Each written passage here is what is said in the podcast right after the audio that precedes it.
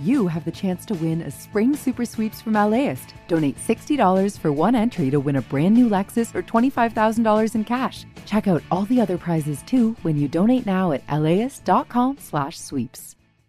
I'm Tracy Thomas, host of One for the Books, a live literary event series from LAist. We are back with guests, author Amanda Montell and actor Bella Lavelle. You can find us on May 15th at the Crawford Family Forum. Tickets at laist.com slash events.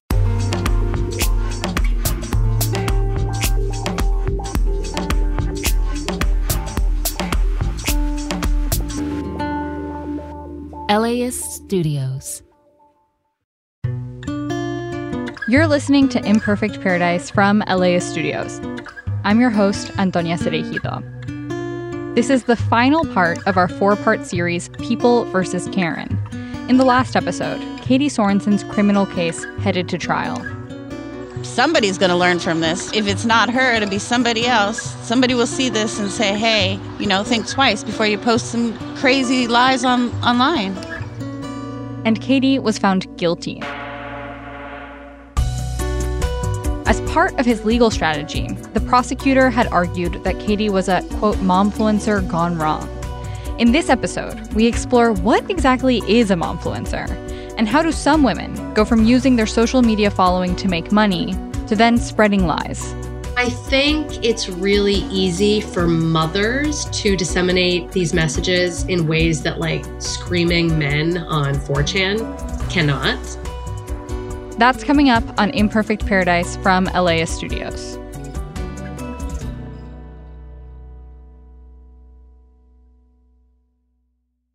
The idea of what a good mother is is really central to this story.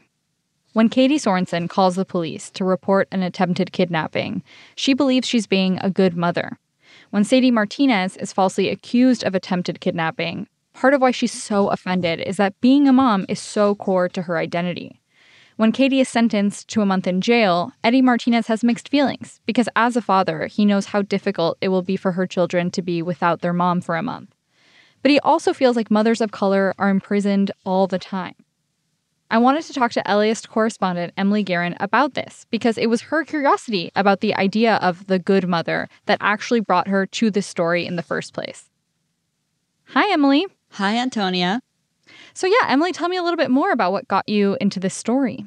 Yeah, I think my interest in momfluencers started after my son was born in February 2021. And I was spending a lot of time on Instagram. I don't mm-hmm. love that, but it was true because basically when you're breastfeeding a child, you kind of like only have one hand. And so, like, all I could do was scroll.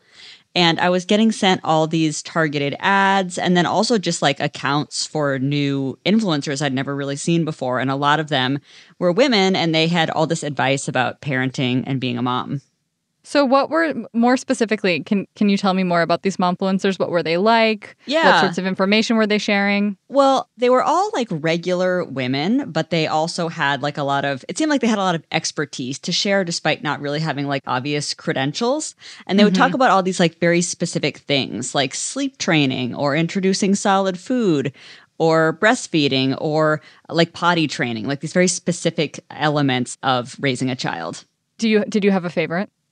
I found the most useful to be this one called Solid Starts, which is like they're all about teaching you how to give your kid solid food for the first time because it's actually like a huge deal when your kid goes from just like breastfeeding or having bottles to eating food. It's like kind of scary and you're like oh my god are they going to choke on this blueberry? And so they like tell you in this this account like how to cut apples for when your kid is six months old or um, what to do about like watermelon seeds or like how to give them meat and things like that. And they had pictures so that one was actually super helpful it sounds like um, it's niche. Sounds actually very useful. but it sounds useful very useful. And niche. yeah, yeah. I think though the thing I noticed that they all had in common was that all these women were like portraying themselves as good mothers, and they were mm-hmm. sort of telling me like, "Oh, you can be one too," and like I can teach you that was just interesting to me. And I wanted to learn more about how this sort of um, class of like mom expert mom influencers came about. So I tracked down a writer named Sara Peterson. She wrote a book about mom influencers called Momfluenced Inside the Maddening Picture Perfect World of Mommy Influencer Culture mom influencers stem from mommy bloggers another you know both mom influencer and mommy blogger are pretty gross terms but Um, yeah, so mommy bloggers sort of proliferated in the early to mid aughts. Some of them were really breaking down barriers in terms of writing about postpartum depression and the decidedly unsunny sides of motherhood that up until then were not really mainstream sources of conversation. I would say the early mommy bloggers were really, their bread and butter was writing and personal essaying. And mom influencers were really just imagery. Like imagery is everything. So I think that's also interesting to see how what started as a sort of vulnerable, speaking truth to motherhood sort of thing has turned into a shiny, picture perfect version of motherhood. It's so interesting that it started as this more like unvarnished look at, at like the tough parts of, of parenting. Yeah. Yeah, because I feel like, I don't know. I mean, now it's like so many of the influencers project this sort of like image of themselves as experts and like knowing everything and sort of being like good moms. Mm-hmm. And um, yeah, Sara Peterson told me that that whole idea, like what even is a good mom, is like a really loaded term. When you trace back the roots of how we view a quote unquote good mother, it's intrinsically connected to various levels of privilege. Um, and how we look at a quote unquote bad mother or an unfit mother is intrinsically connected to various levels of marginalization. In America, for example, the quote unquote good mom has historically been white, cishet, non disabled, thin, adheres to Western beauty standards, is married, has, you know, a certain amount of wealth, and those all come from really toxic, fraught places in history. You know, you can go all the way back to the cult of domesticity, where the rich white lady was at home arranging flowers while mothers of color were maybe taking care of her children. And mothers from lower socioeconomic classes were cleaning her house or buying her food. After the break, what does it take to be a successful momfluencer? The numbers show that, you know, each subsequent pregnancy, they'll see an uptick in followers and, and, and really, and, yes, and an uptick in engagement. That's coming up on Imperfect Paradise.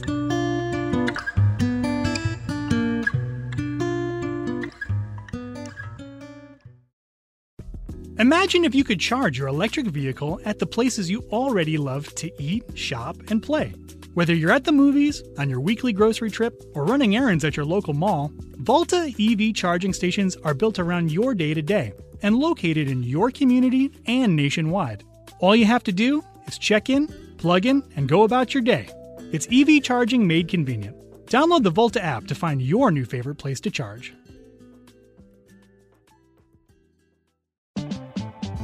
LAist has a new live event series with the James Beard Foundation. We Are Where We Eat will go behind the scenes of some of your favorite LA restaurants to find out how and why they do what they do. I'm Austin Cross. Join me for the first event where we'll explore how restaurants help make a neighborhood and we'll all have something delicious to eat afterwards. It's May 22nd at the Crawford. Get your tickets now at laist.com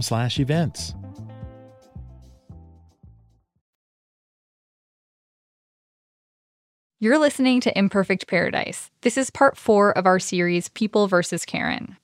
Let's get back to my conversation with LAist reporter Emily Guerin about momfluencers. Emily interviewed writer Sara Peterson, who wrote the book Momfluenced Inside the Maddening Picture Perfect World of Mommy Influencer Culture.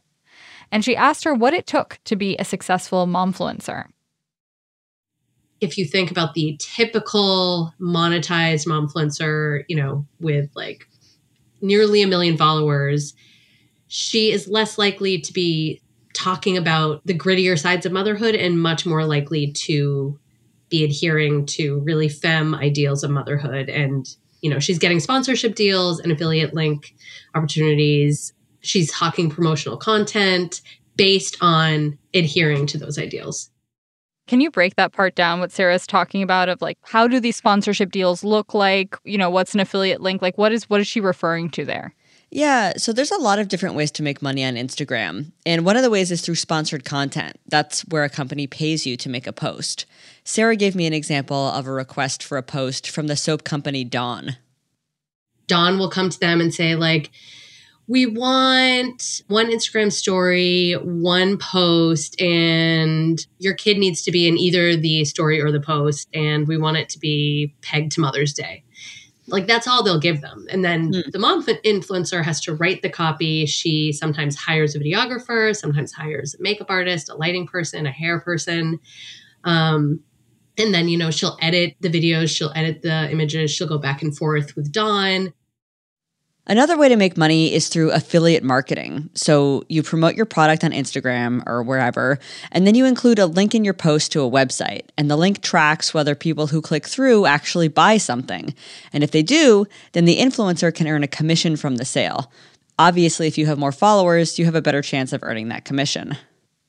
I was curious like how many followers the average mom influencer has because I feel like most of them probably don't have a million followers. And Sara told me you actually don't need to have that many to be successful and you can still be really influential and make money with far fewer followers. I've talked to a lot of industry experts who say that micro influencers are really great in terms of converting people to sales because sort of, you know, when you're talking about like a million followers or in that ballpark, none of those consumers are going to feel like, oh, I know this person. Like I have a mm-hmm. really strong parasocial bond with this person. By the way, that term parasocial bond, that's like when you feel like you have a relationship with someone that you only know from the internet and like you actually don't know who they are. It's like a one way relationship.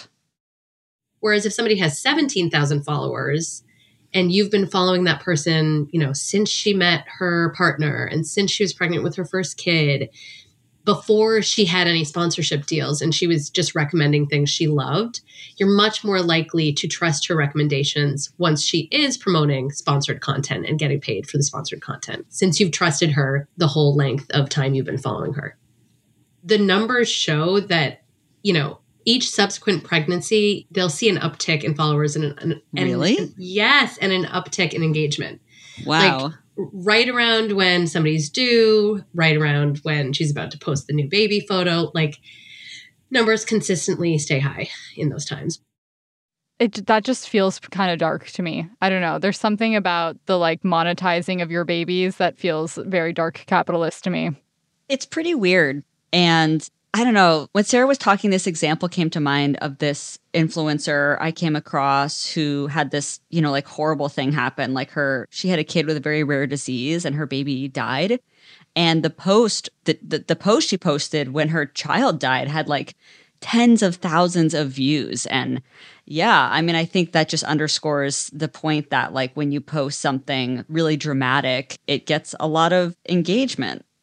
And it reminds me, obviously, of Katie Sorensen and why a post about something as horrible as an attempted kidnapping, you know, goes viral. And like those are the moments where, you know, people pay attention. And so in a lot of ways it's like Katie was being rewarded by the internet virality for posting something like that. And actually Sara talked about that. Vulnerability and quote unquote authenticity, especially now, will get more engagement than a perfectly manicured photo will with hmm. like a benign caption. So anytime you're sharing something really upsetting or really traumatic, you will get more engagement. That's interesting. I mean, how does that go along though with the like wanting to present a sort of perfect, like shoppable life, the the like presenting vulnerability right. or like trauma? Because it provides an entry point for the consumer or the follower to make that parasocial connection. So like if you're looking at Real Simple magazine 10 years ago and there's a beautiful model who has kids and you know she's presenting as a mother in a photo shoot of a beautiful home you might aspire to have her couch for example but you know nothing about that person's humanity and thus you're not going to be sucked into her lifestyle narrative you're not going to want to you're not going to want the couch because this particular person owns the couch and you know mm-hmm. that they've gone through a really heartbreaking divorce or you know that they experienced you know the death of a parent or the death of a child and it was really traumatic and you felt like you experienced that with them so the instinct to buy and to click is so much higher when there's that parasocial bond than if it's just a faceless perfect person in a perfect environment Coming up after the break, the connection between momfluencers and conspiracy theories. I think it's really easy for mothers to disseminate these messages in ways that, like, screaming men on 4chan cannot. That's coming up on Imperfect Paradise.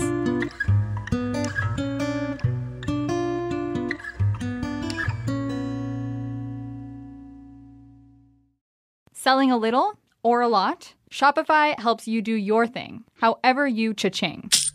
Shopify is the global commerce platform that helps you sell at every stage of your business. From the launch your online shop stage to the first real life store stage, all the way to the did we just hit a million orders stage? Shopify's there to help you grow. Whether you're selling scented soap or offering outdoor outfits, Shopify helps you sell everywhere. From their all in one e commerce platform to their in person POS system, wherever and whatever you're selling, Shopify's got you covered. Shopify helps you turn browsers into buyers with the internet's best converting checkout. 15% better on average compared to other leading commerce platforms. And sell more with less effort thanks to Shopify Magic, your AI powered all star. Shopify powers 10% of all e commerce in the US. And Shopify is the global force behind Allbirds, Rothy's, Brooklinen, and millions of other entrepreneurs of every size across 175 countries. Plus, Shopify's award winning help is there to support your success every step of the way. Because businesses that grow, grow with Shopify.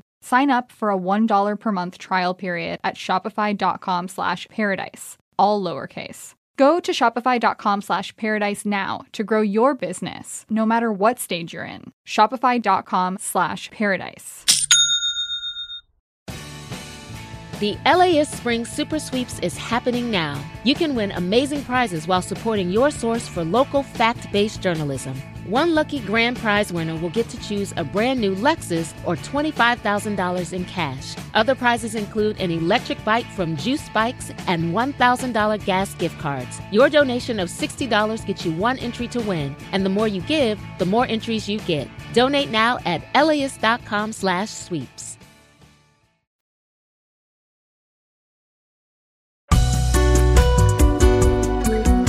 This is Imperfect Paradise. I'm Antonia Cereijido. This is part four of our series, People versus Karen.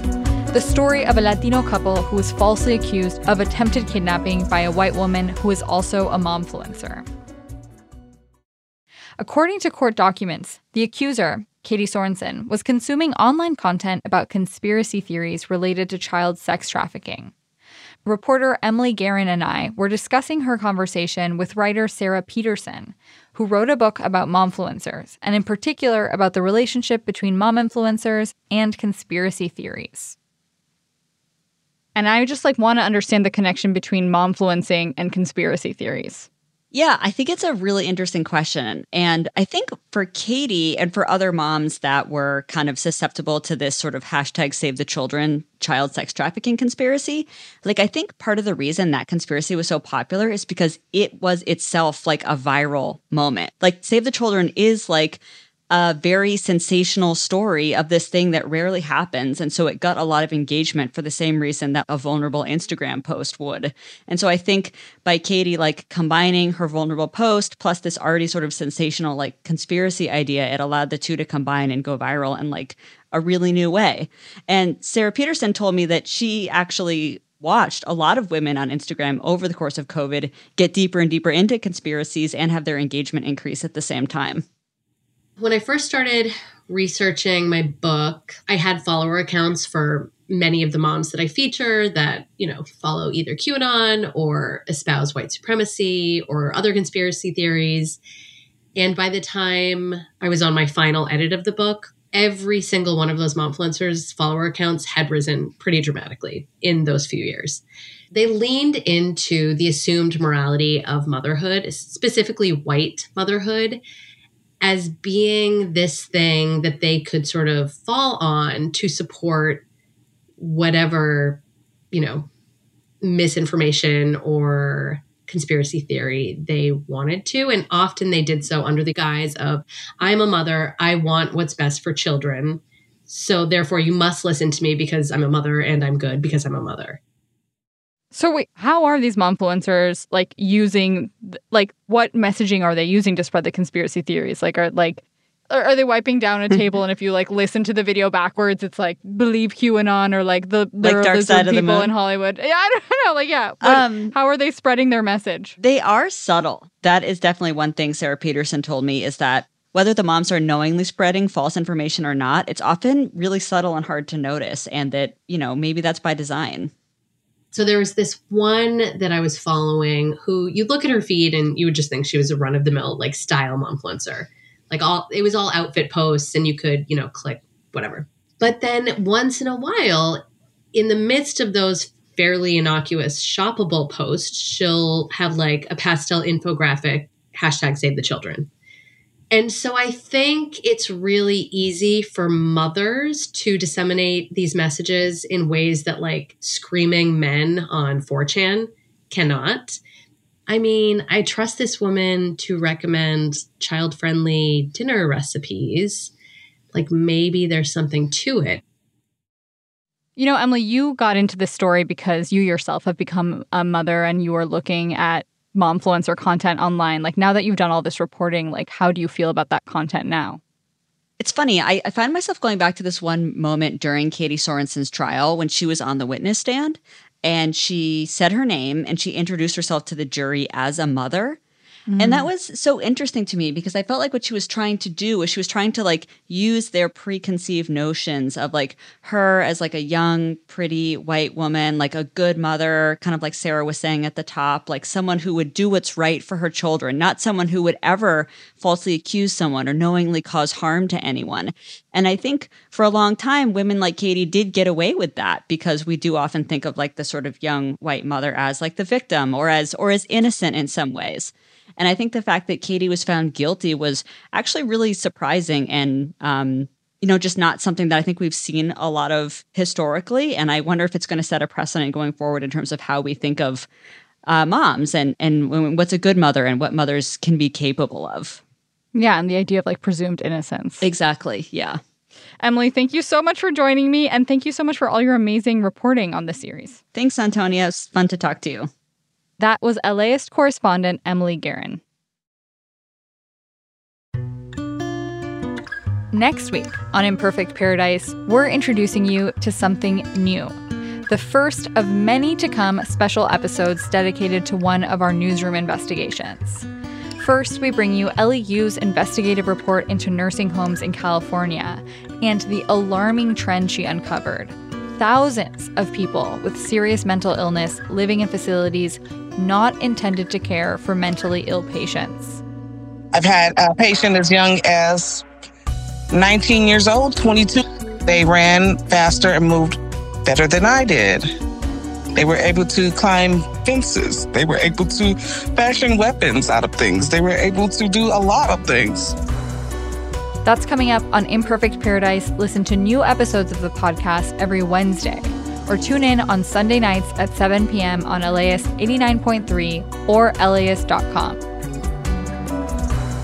This episode of Imperfect Paradise was reported by Emily Guerin. I'm the show's host, Antonia Cereijido. Catherine Mailhouse is the executive producer of the show, and Shana Naomi Krochmal is our vice president of podcasts. James Chow produced this episode. Rebecca Katz is our intern. Jens Campbell is our production coordinator. The editor is Sarah Kate Kramer. Fact checking by Caitlin Antonios. Mixing and theme music by E. Scott Kelly. Additional engineering by Donald Best. Imperfect Paradise is a production of LAist Studios. This podcast is powered by listeners like you. Support this show by donating now at laist.com slash join. This podcast is supported by Gordon and Dona Crawford, who believe quality journalism makes Los Angeles a better place to live.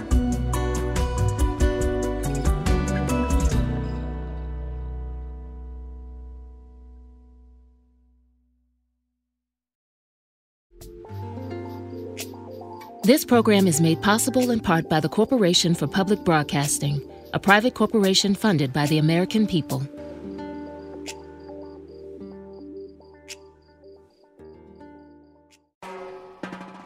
Hi, I'm Tracy Thomas, host of One for the Books, and we are back for another round. This is clearly an NPR audience. yeah, I think they're so smart. Just, what the hell? My guests this time are actor Bella Lavelle and author Amanda Montell, whose new book, The Age of Magical Overthinking, is out now. Join us on May 15th at the Crawford Family Forum for book talk, trivia, and hot takes. Tickets can be found at laist.com slash events.